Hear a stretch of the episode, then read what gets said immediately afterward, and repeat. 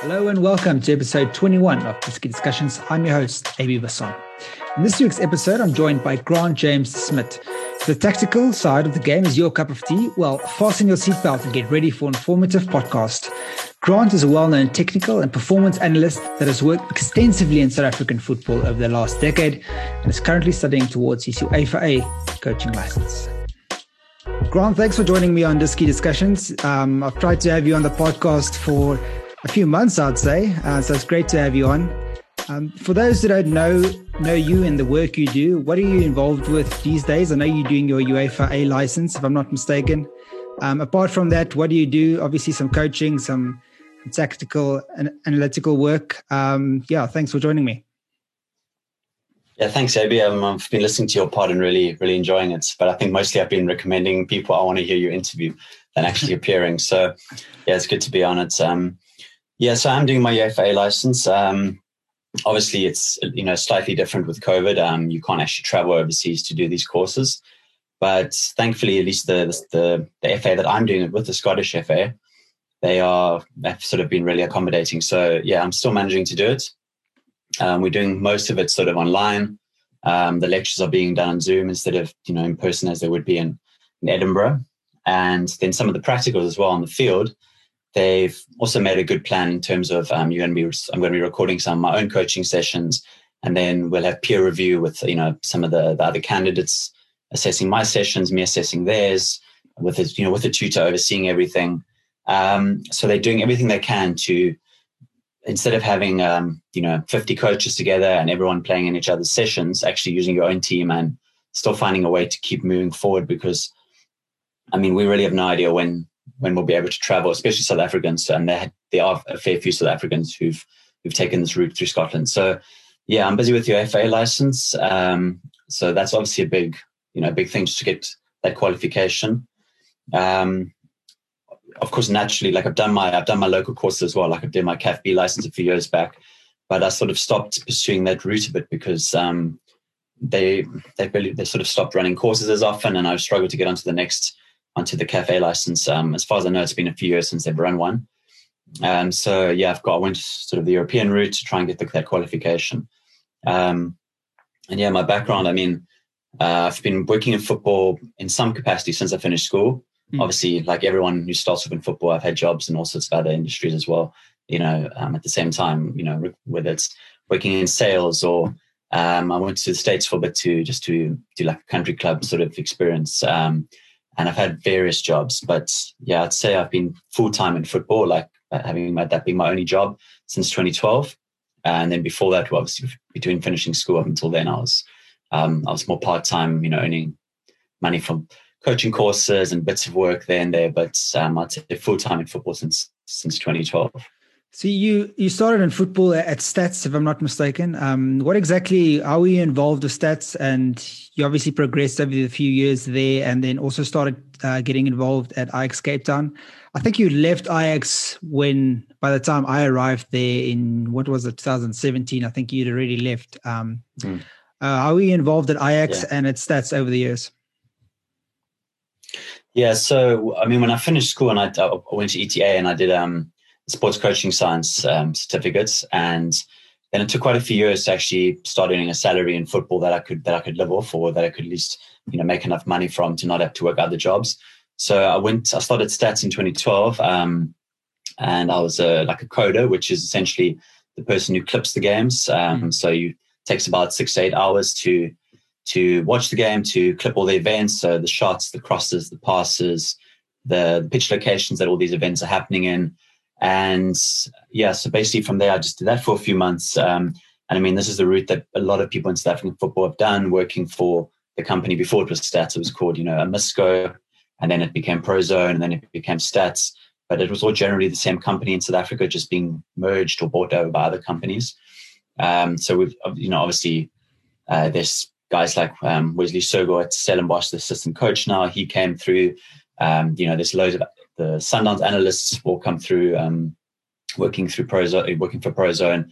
Um, there was Ryan Jacobs, who was um, assistant coach to Benni McCarthy at Cape Town City last season. He's also from there. Um, most of the PSL clubs who have analysts have guys who work for Prozone at some point. So I was there. I was with Stats for um, until for about six years. Um, I left there, I think, the end of 2018, if I'm not mistaken. And then when I was there, I worked in, I did various things. I was, you know, first working as a as a coder, so on the South African League and, and, and Serie A. Uh, so obviously, you know, taking six to eight hours to to watch a game, you kind of really get into the nitty gritty of it. You can see positional changes, tactical changes really well. Um, and then from there, I started doing some analysis work. So I worked for some PSL clubs, um, always remotely. So I did work for Free State Stars, some work for Ajax, um, doing opposition analysis. So watching the last few games that the team played, putting together reports with um, PDFs and video reports that would get sent in, you know, back then sort of over DVD because um, not, not all the clubs had really good good uh, internet connections back then. And yeah, the coach would then watch that and help sort of formulate his game plan. Also did a lot of media work while I was there. So um, sort of using the data to provide to media houses, um, giving some context to it, um, putting some tactical insight behind it, because obviously, you know, just data by itself can be a bit misleading without the the context added in. You know, why did a team have very little possession, or why did why does one team you know make a lot of tackles and another team doesn't? You know, whatever it might be, there's always that context that needs to be added into it. Um, and then yeah, so I was I was a stats, and then while I was there, I, I got a part time job at Ajax Cape Town. So I was a team manager initially. So you know, I was doing things like um, filling out the team sheets, um, being there on match days, for all that type of stuff. But it was a great experience because um, the, the, the the team I was working with was coached by Mahir Davids, and mm. he was um, even though I was a team manager, he was extremely open with his his time and his advice. Gave me even a bit of insight on match days, which is quite rare for team managers to have. And obviously, I was I tried to attend as many sessions as I could because his training sessions were great, so I could learn from him. And then after a year doing that, I became an assistant coach working with an actual team and um, and I, was, I, think I did that for three years. So I was working with under 14s and under 15 age groups. Um, worked with some really good coaches um, like Justin Hamburger and Ian Taylor and so forth. Um, Ian Taylor less so because he was more sort of advising the youth at that stage, but really good coaches. Um, yeah, so I mean, I loved it there. I did eventually decide to move on. Um, I was a bit busy with another consulting job I'd taken, and I sort of changed a few things that I didn't really think were necessarily going to work out that well. Um, basically, without getting into too much, there, Ajax has always sort of played um, age up. So the under 13 team would play the under 14, you know, in the under 14 league, the under 14 would play in under 15 league, and so forth. Obviously, because you want to have, you know, you want to have a challenge on a, on a Saturday, you want to have tight games, you want to test the players. So um, the club decided to switch that to play age against age again. Um, I think partly just to sort of, you know, have a clean sweep of winning all the leagues and all the cups. And I didn't really think that made sense because it was kind of prioritizing results or PR sort of over development. Yeah. Um, so anyway, I decided to leave and um, yeah, end up moving on. And I mean, I'd love to go back at some points, obviously, and it's new guys, but um, yeah, just just was probably the right time. Tell me a bit about capturing stats. Uh, you know, we always log on to Flashscore or Soccerway or whatever you like to use. Um, and we saw you know, we see the possession stats, we see the shots on target. Um, for those who don't know, how does it get captured? Uh, obviously, some games you only capture that stats afterwards, and certain stats you only capture afterwards, depending on the magnitude of the game. Um, but how does it get captured? And you know, you, you you mentioned there that you, you know, when you started at stats, you you started in such a capacity. Yeah, so eventually, um, so sorry, essentially the video gets added into a software program, and it has a section with all the different events, sort of on one side of it, and the video on the other side. And you have um, your usual arrow keys to move sort of a hundredth of a second either direction because you need to see sometimes you've got the first touch to a challenge, for example, and basically you go through the game slowly, pausing constantly and tagging events as they happen. Mm. And if you're doing that live, obviously you have a lot more pressure because you haven't got time to go back and look all the time. You're doing it quite fast. Yeah. So usually more staff are involved doing it live. Maybe one staff member is doing the event. They're saying a pass or cross or shot. Another staff member might be, be doing the play ID, which player is actually performing that action. Maybe even another staff member doing the pitch locations. Um, so there's all of that stuff involved. And of course, some of it is, um, I would say it's not objective. There is a subjective element to some of it. Um, so there are certain times where some events are coded with subjective element to it. So, for example, I know with the stat you see in mainstream media, things like um, errors leading to a goal by a goalkeeper, there might be a, a, guideline of how that's coded, but in general, you know, generally it's going to be there's going to be some subjective element from the individual person coding the game.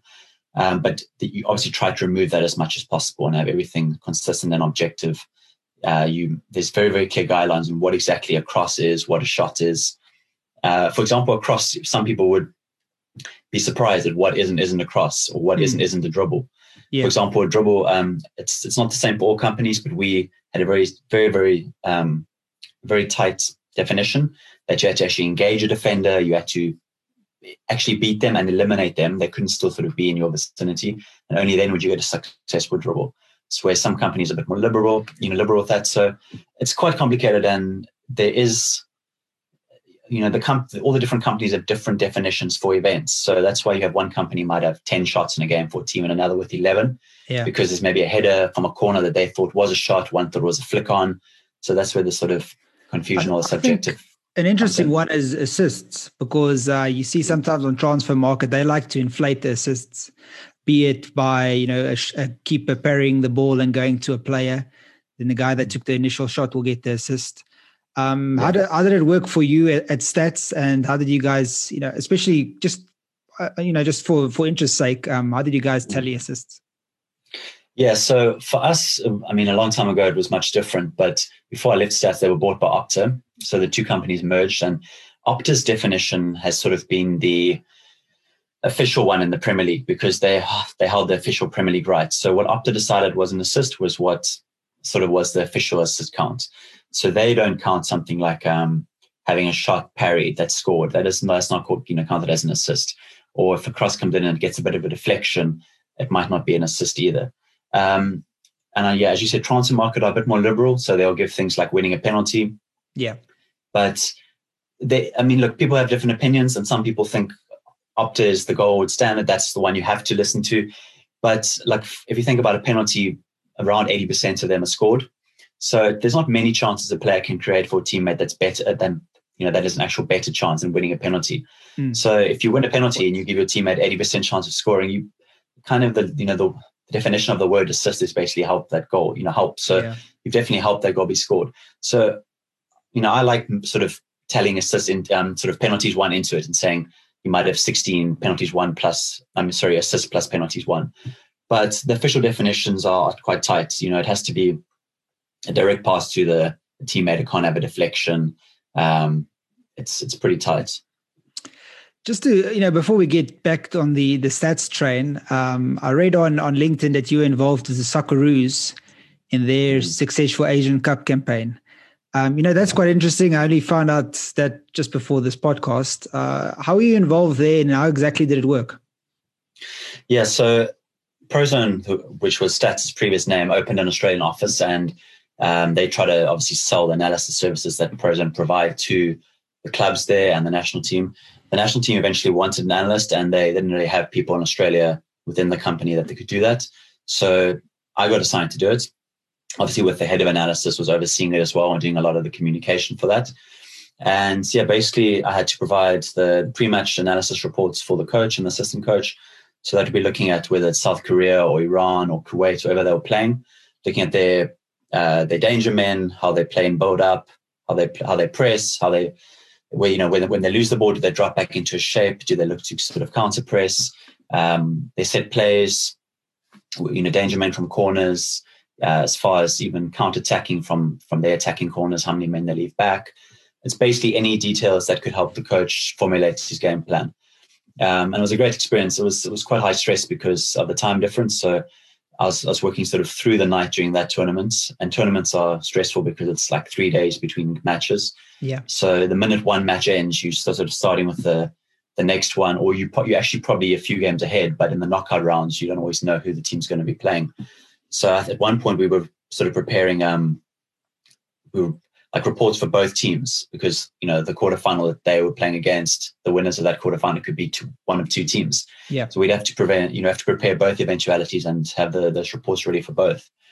Um, and that, yeah, that was great. Um, it was a great experience, extremely intense, sort of three three four weeks. And then also post match, they wanted um, they wanted reports on their own performance, uh, whether that's video and data, as to actually decide between as a coaching staff which players were performed well, were they going to make changes for the next game all that sort of thing. So that was a great experience. You also worked as a football consultant. Um, it doesn't say in your profile for which team, and you don't have to to say on on mm. the hmm. podcast which team it was. But what exactly did that job entail, and, and how did that work? A, a football, yeah. for a Premier League team. Let me just state that. Yeah. So I don't mention publicly who the team is. Um, that's because of the confidentiality agreement we had. They they do allow me to put it on my CV, and they do allow me to have a ref. I have a reference letter from them, but in terms of media, they they don't allow that. But having said that, I'm I haven't worked for in that role for for a year, but I'm still on their payroll. Um, they very kindly kept me on their bonus scheme. So until that um, actually finishes, then I probably could mention it publicly. Um, so basically, what happened is um, a Premier League club wanted to expand their their scouting worldwide. They wanted to have uh, consultants on every continent, and they wanted somebody in South Africa who knew African football and had an analysis background. Uh, my Prozone background at that stage, I'd been at Prozone for two years, so that helped me a lot to get this role. And I started in 2014 working for this club and provided reports, information, team news, tactical tactical information, everything about um, players on the African continent. So they would use it for a multitude of things, but one of them was recruitment. And yeah, it was, was really amazing experience. I mean, every couple of years, I flew over to the UK. Um, we had sort of big meetings with all the staff. We'd meet the the head coach, the, the owner of the club, the head of recruitment, um, and we the the head coach would have a presentation for us, and he'd sort of explain his style of play and what he looks for in different positions. So, without mentioning names, the the first coach I met, he um, his philosophy was that he really liked very attacking fullbacks. Um, he said his dream goal would be if the right back crossed into the box for the left back to score.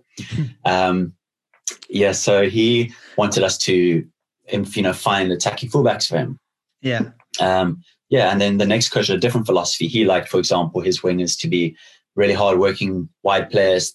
You know, he's not going to have a wide player that doesn't track back. So he wanted a wide player that could fit into a different style of play. So he's just both coaches would present to us, um, explaining exactly their philosophy, what type of players they're looking for, and then we use that to inform our reports because there's no real point of suggesting a target man for a team that doesn't cross the ball or mm. you know, or suggesting a small striker for a direct team that needs you know needs a target man. So it was all style of play based. Yes, I went over. Um, I had three meetings with them. Um, two of them were with the same coach because they they had a coach for who was there for three or four years.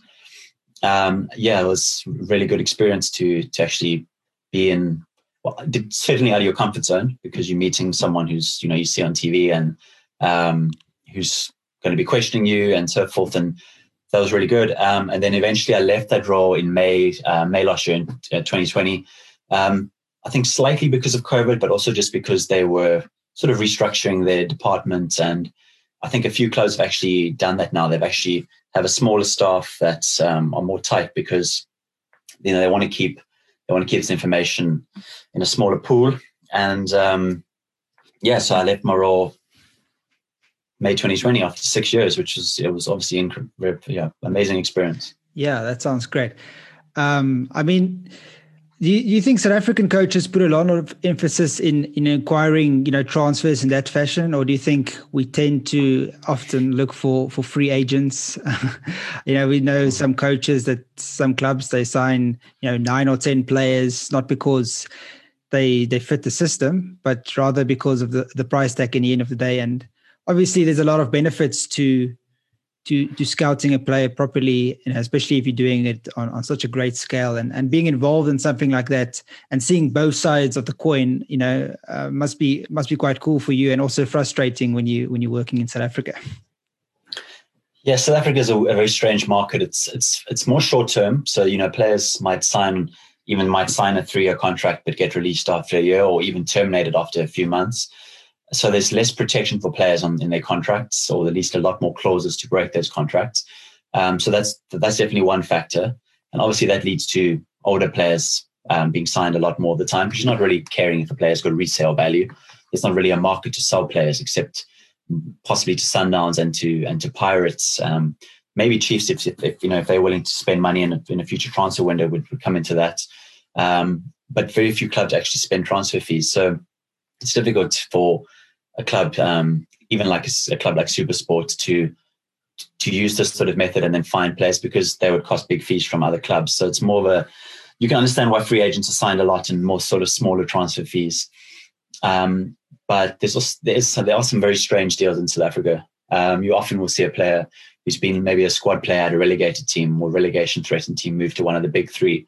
And you can kind of predict they won't get many minutes there and they end up moving on pretty soon afterwards. Um, so you do wonder if there's a lot of, you know, some sort of um, unsavory dealings off the, you know, off the pitch. You know, we know agents have quite a big say in transfers and a lot of clubs rely on the recommendations of agents. So it's, it's not the most efficient way of doing things. And I think a, PS, a PSL club that you know, had a sporting director and had more of a, you know, better flows for their recruitment would probably have a lot more success. It's not really healthy for a club like, you know, Chippa United or Baroka to sign 20 players every off season mm. and release another 20. Because then obviously you have to build that that team understanding again, that team chemistry. Um, so the you know with the turnover of coaches is hard too. You know, they Chippa will appoint um, Dan Malesela and he has a very certain style of play. So he'll bring in one or two free agents that suit that. Um, he'll maybe release a couple of new sign- signings that were made just before he came in that he didn't doesn't like, and then we know maybe he gets fired after ten matches and another coach comes in. So yeah, it's it's not an efficient way of doing things. Yeah. Um, but a lot of these clubs don't even have analysts for their, their first team, so they're not going to have sort of head of recruit, you know, head of recruitments or, or those sort of structures in place. Yeah, it's quite baffling to think that you don't have an analyst in, in the modern game. But you know, we don't. I don't necessarily like to compare, but just to give you know people a you know inside view of of what teams are doing abroad. You know, some teams. I think you mentioned it just before the podcast or earlier in this podcast that you know some teams will have you know nine to ten people working on just the analytical side of the game. Where we in South Africa, I think sometimes the stigma is, and you know I probably was naive when I came into into football myself, thinking, you know, what does a video analyst do? You know, you, you see the guy there in the terraces with the with the video camera, and you think, okay, great, he's just videoing the game and he passes on the DVD to you know the coach at the end of the game. But obviously, there's a lot more than that. You know, you know, what are some teams doing abroad that you know that that we aren't, and you know, what exactly does your work entail? Yeah, you know, I think overseas they see the value more. It's really as simple as that. I mean, I, of course, there's things like you know budgetary restraints in South Africa, um, but I think overseas they see the value and they understand that uh, you know you need multiple analysts to to fulfill the full role because there's many facets. There's obviously analyzing your next opponents, so that's a huge one because you know if you say I mean let's say Chelsea are playing Man City this weekend, they they need to know exactly how City might play in this match um, the coach might use that to inform his team selection. He might play different players than he would, you know, that he would play in a different match. So you have to have someone doing that section of it, the opposition analysis, and that takes a long time because you have to watch the last five or six matches. You might even go further back than that. You might watch your previous meetings against that team to see how they set up against you. Um, and then you need someone to analyze your own team's performances. So if you've played on Wednesday nights against Porto as Chelsea, that there, there'll be another analyst who will report back to the team on that match what things went wrong, what things went well. They make some clips of some issues. Um, there'll be a lot of data involved to to have sort of you know against their benchmarks. There'll be physical data, how far players, how much ground players covered, and, and especially at high intensity, at high hmm. intensity running. Um, so that's a whole nother facet. And then there's the analysis side of that's um, doing the things like just recording training and making clips of training sessions. Um, there's uh, like a big session that's based on recruitment, as you know, certainly overseas, um, video will be used to to watch transfer targets, and they'll be watched in person. When you know when there's a pandemic, uh, coaches would fly out to watch games live, but you can be sure that video scouting was done to to narrow the pool down and using data as well. So you need a big team to to have best to really have best practice. And there's only a few teams in South Africa that actually um, have the budget, but also see the value in that. Um, because the thing is, of course, you know, an analysts aren't paid the most money you you know you're to have to have a pay. You know, analysts are generally quite low paid staff, and you could quite easily look at your playing squad and say, you know what, we don't need um, six wingers. We, the one guy might play one or two matches in a season. We can use that, you know, twenty five thousand a month or whatever it might be to get another analyst on board, and that might get you a few more points than that winger that just you know plays 10 15 minutes you know three or four times a season so I think it's just it's changing kind of the way you look at it a bit, and you can get more value out of it. Do you think, um, you know, coaches like Rulani Mokwena, obviously Pitso before him, you know, was quite big on on analytics and analyzing opposition. But Rulani, especially in, in, in mainstream media, he seems to, you know, really enjoy that side of the game and, and tries to break the mold. And you know, when you have a press conference of him, he actually goes quite in depth, uh, you know, in depth with the opposition, and he breaks down the, uh, you know, this key players, etc., etc. Do you think that helps the analyst in the end of the day? Um, that coaches like that are, are stepping into the limelight and, and really exposing the importance of you know guys like an analyst and and you know in in in winning in the end of the day. I mean, because Sundowns are the most successful club in you know the league at this at this point in time.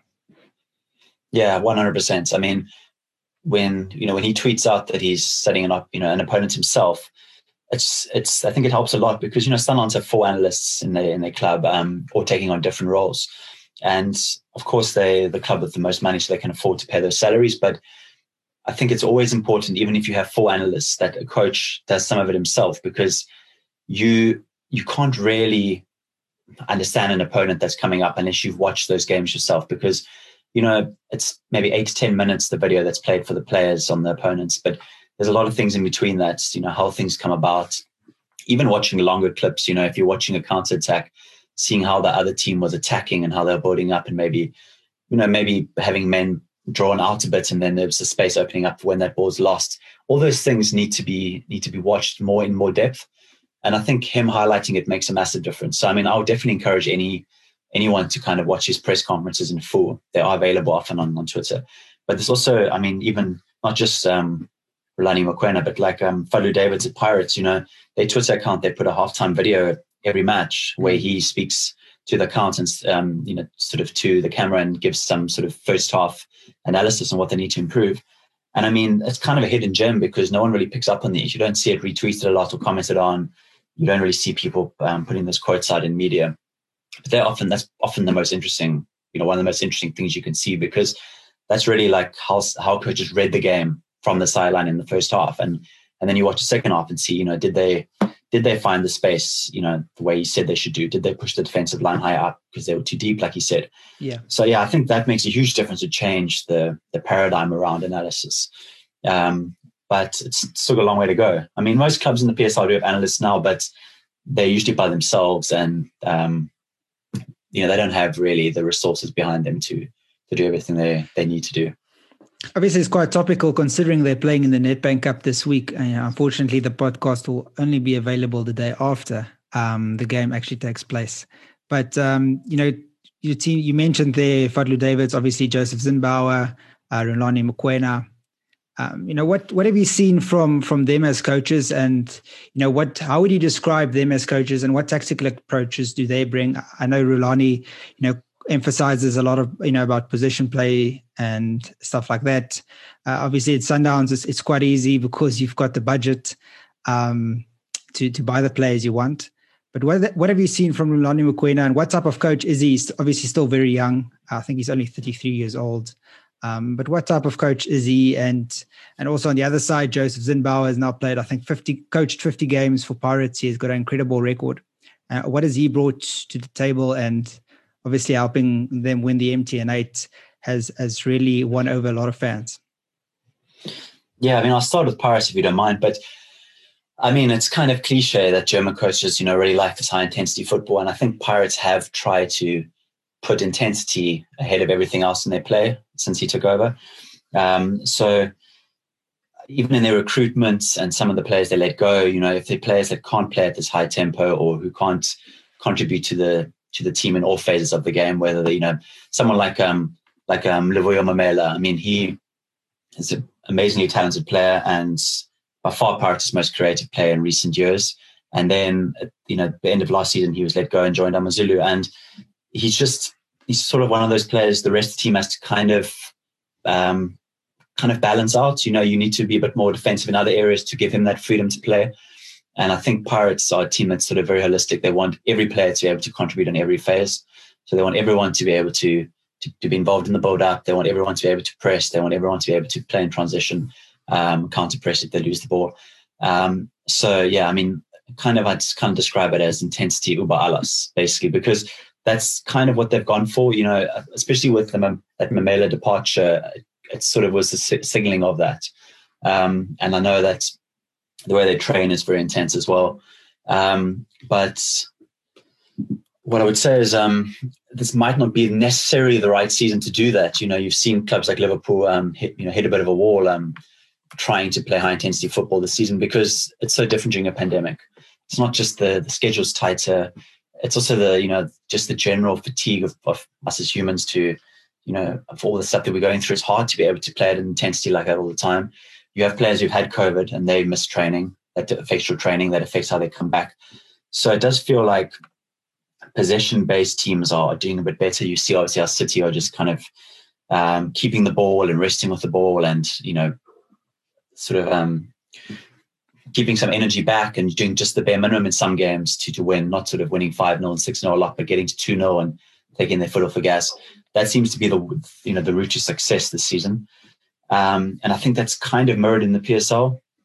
You know, um, I thought Pirates could probably win the league this year, considering how um, they did when Zinnbauer first came in and he had that amazing run initially. But from the bio bubble, they had that really tough run where they couldn't score goals. They drew a lot of matches and they kind of fell out of the title race. Um, and this season, I think they've been it's been very disruptive for them. They had a lot of new signings. It's also very hard with the short preseason.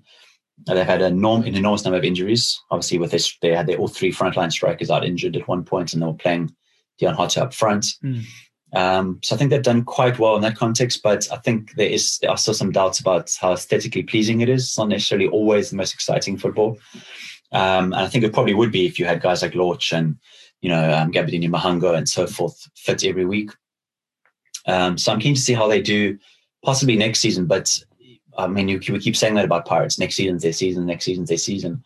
Uh, at some point, they do need to actually, um, you know, take it all the way to the to the PSL title because they've been close. They've been four points, six points, etc. off the off, off Sundowns in recent years. Um, yeah, I mean Sundowns. They, I mean, the, they've done an amazing job this season. Obviously, to lose your your head coach like they did with Pitso, and they've pretty much just gone on like you know business as usual, winning games like crazy. 28 match unbeaten run um, yeah, you have to be impressed by the work they're doing there. Obviously, they have they have the best players in the PSL and they they have the best squad, which does help. They have fantastic technical team. They've got you know two head coaches and then Steve Komphela as the senior coach below that. I mean, there's basically three head coaches. They've got four analysts. Um, even with losing staff with Pitso Mosimane going to you know going with him to Ahly, they've managed to replace them really well. Um, so you have to be impressed. But I think that's I think a lot of it comes from that structure. You know, if you lose the coach, but nothing much else changes in the club, you still have really good departments for analysis and for conditioning, um, for goalkeeper coaching and everything. It's not going to have a huge effect on you if you have good players. Yeah. Um, and yeah, as you said, they they are more possession based. Um, whether there's this the formation changes slightly between game to game, they play a diamond sometimes. You know, sometimes they play with three behind one striker. Sometimes they play with false nine less so this season with um, Peter Shalulile. But um, so they it changes a little bit, but it doesn't really change a lot in the style. It's a back four, usually a couple of holding players, and then a front four of sort of narrow interlinking players.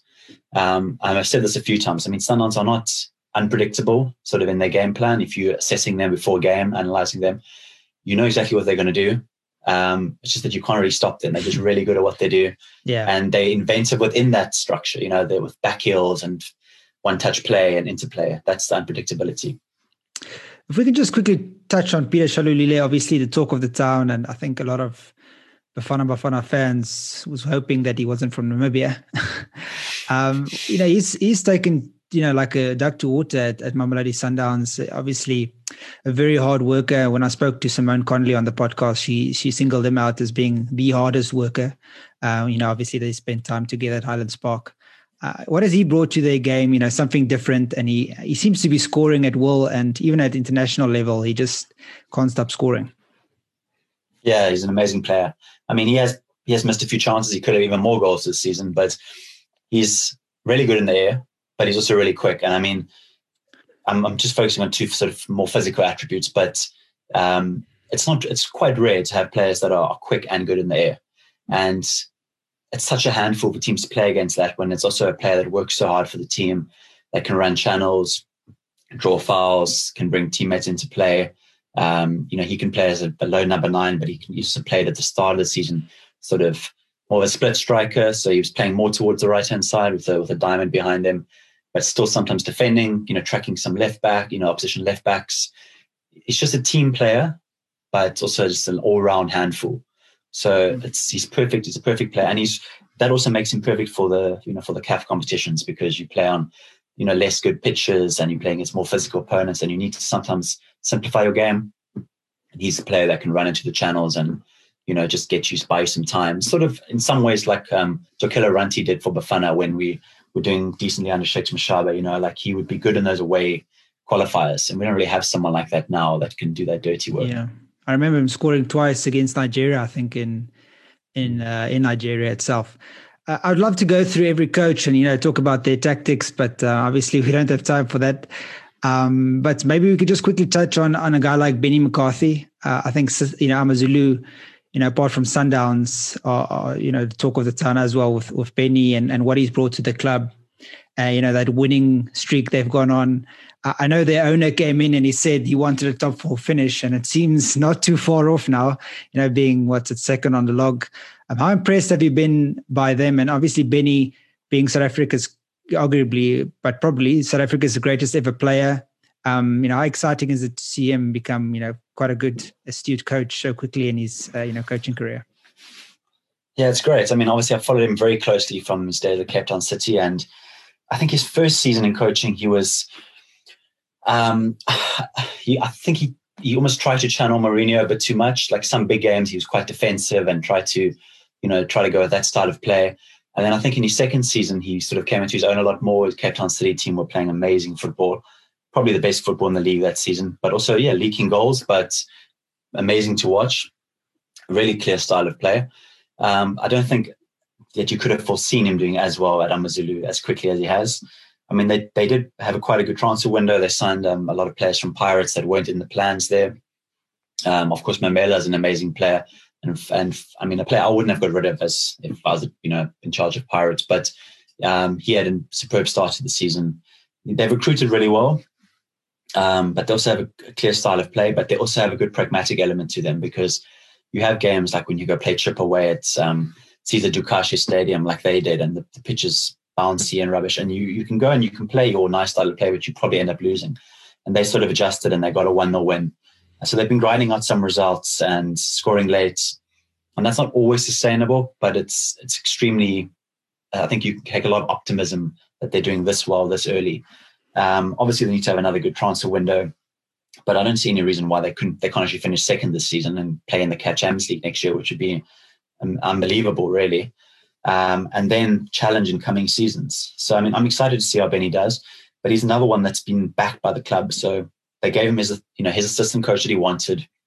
He got to bring in his analyst to come, you know, assist the, the analyst that's already there. He's got all the structure behind him that he that he wanted and asked for, and he when you feel backed as well, you you know, it's it's not just that it helps your job day to day, but it, you you feel different if you're backed by the club. You know, you're more invested in it. Um, and yeah, it's I think that's they did, the club deserve a lot of credit for doing that as well, not just Benni. Yeah. Um, but of course, he's doing an amazing job. Yeah, obviously, you know, anyone listening to this podcast would love to talk about Man- Mandla Ncikazi and, you know, Arrows and Brandon Truter, you know, doing an amazing job in his first season in DSTV Premiership. And, you know, Gavin Hunt, obviously, talk about Kaizer Chiefs transfer ban, but maybe that opens the door for another podcast in the future. Um, Grant, before I let you go, though, I would love to to get your insight on your favorite players in the league. You know, you spoke about Memela there, and I don't know if it was if it's your Ajax Cape Town influence and Ajax missing out on him. If I'm not mistaken, he was there at the start, wasn't he? And they just yeah, he had a trial, I think, or he was on the books for a short period of time. Yeah. Yeah, so I could pick up Memela as one of your favorites, but but who else in the league do you really enjoy watching? And uh, if you had a club and working at a club today, would you like to, to sign? And it would be the first few players you'd be whispering in the head coach's ear? Hmm. It's a tough one. might need a second to think about this. Um, I'm guessing you might have to edit this section actually. Um, let me think. Well, I think some players I'd like to highlight actually that have been really good this season that maybe aren't maybe favorites of mine, but the guys that I've enjoyed watching this season. one of them is Makhaula at Amazulu. Um, he obviously joined from Highlands Park, and he's been, I would say, not far off being a player of the season contender. May, I mean, he wouldn't win it, but I think he, you know, in a final six, he could be in there. Um, he's been amazing in midfield for Amazulu, just breaking up play. Um, and then Peter Shalulile obviously would be another one. Um, and then another ex Highlands Park player is um, Mbatha at TS Galaxy. I mean, he's been amazing as well, playing mm-hmm. behind two strikers there, um, setting up a lot of chances, scoring goals, assisting goals. Um, he was a massive part of um, turning around bottom place when he took over to moving into sort of a top eight um, challenge. Um, so they would probably be three that I'd pick. Um, in terms of recruitment, um, hmm. You know, there's some players I think that that are, it's really time for them to go to big clubs. Guys like Taariq Fielies and stuff. I think actually he should have probably gone even a year or two ago. Um, I think he could play for any of the big three clubs without any trouble. Um, Another full Ajax player that they missed out on. Yeah, yeah, yeah. It's, he's a weird one, but I mean, but he. Uh, it's the thing about him at Cape Town City. Like he, he defends in such an exposed system. You know, they don't park the bus. They don't have a lot of um, bodies around him to support him. So he's often yeah. sort of defending big spaces and he's got a lot of sort of high risk high stakes defending and he does it so well. Um, so he's a player i definitely like to see in the bafana setup as well. Um, that would definitely be one. And i mean other players are like hmm, um, i think one that's probably doesn't get enough credit and that's actually not playing much at the moment is um, ricardo nascimento. Um, he's one of my favorites. Um, he's definitely i'd say definitely the best defender in the premier league in the psl at premier soccer league at, at building up from the back. Um, if you're playing against Sundowns and he's you're expecting him to start, you almost have to tailor your, your, your whole pressing and your game plan around stopping him from building up, which I think shows his quality a lot. Um, I think uh, uh, some other guys are like the more multifunctional ones that can play a few positions. Um, guys like um, Abue and Ndlovu, Makaringe, those guys who played at Maritzburg together and just play at like breakneck speed. I really like those three players. Um, so that's probably my list. Cool, that's great. You, talk about Nascimento there, and uh, you know, obviously, left-footed centre backs seem to be. Yeah, I know Pep Guardiola has, you know, has brought in a few left-centered, uh, left-footed centre backs in his time at Manchester City. Um, you know, how how different are they, and how important are they to the the modern modern coach. You know, it seems like left-footed players are really sought after. Um, from a tactical point of view, how sought after are they for for head coaches and for clubs, and how different do they make the game, especially from from build-up play and just opening angles for for the players in front of them? Yeah, I, mean, I think you nailed it. It's so important because you know if you have a right center, right-footed left centre back. Um, they're not usually particularly comfortable on their left foot. They are usually more comfortable on their left foot than left footers are on their right. On their right, but it often means you can kind of squeeze them against that touchline and press that way. Um, even the angle of their passing means sometimes the, the, the, way the pass curls can sort of go behind teammates instead of you know being in their path for them to sort of carry the first touch forward. It's massively important, and you can understand clubs recruit from that perspective, especially overseas. You know, Guardiola signed um, Laporte, but then he signed Nathan Ake because he needed a backup left-footed centre back. Yeah. Um, obviously, weirdly, neither play most weeks. Um, yeah. But they've changed style of play slightly. Fair enough. Um, but you see at Sundowns with Nascimento and Lebusa, it's massively important for teams that play out from the back. And obviously, there's always a shortage of them. I mean, uh, you'd think that you'd see a lot more left-footed centre backs going for like massive transfer fees and so forth in world football. But um, you don't really see that uh, because just so few of them that are actually that good. Yeah, it's important, and I mean, Sundowns are one of the few clubs that you'll you would have you'll find that have played two two left-footed centre backs in this you know together in a back four. Nascimento actually played right centre back a lot um, last season and the season before because Lebusa was playing with him to the left, and I mean, even at left, at right centre back, he was amazing at building up. Like the angles aren't quite right for him, and it's a bit looks a bit awkward sometimes, but he can still find passes to his players between the lines, which I think kind of highlights his quality even more. Yeah, most definitely. Grant, thanks for your insight. Thanks for your time. Um, I won't keep you much further. I think there's a Chiefs game coming up against Baroka, is it? And then the big Nedbank Cup quarterfinal excited for the weekends, you know, football as well. Thanks for your time. Thanks for your insight. I really appreciate it. And hopefully there's another podcast in the near future. Awesome. Thanks, Abby. Ciao. Thank you for listening to Diski Discussions. If you have any questions or guests you'd like me to have on the show, please hit me up at AB underscore Basson on Twitter or on Instagram. Stay safe, like, subscribe, aware.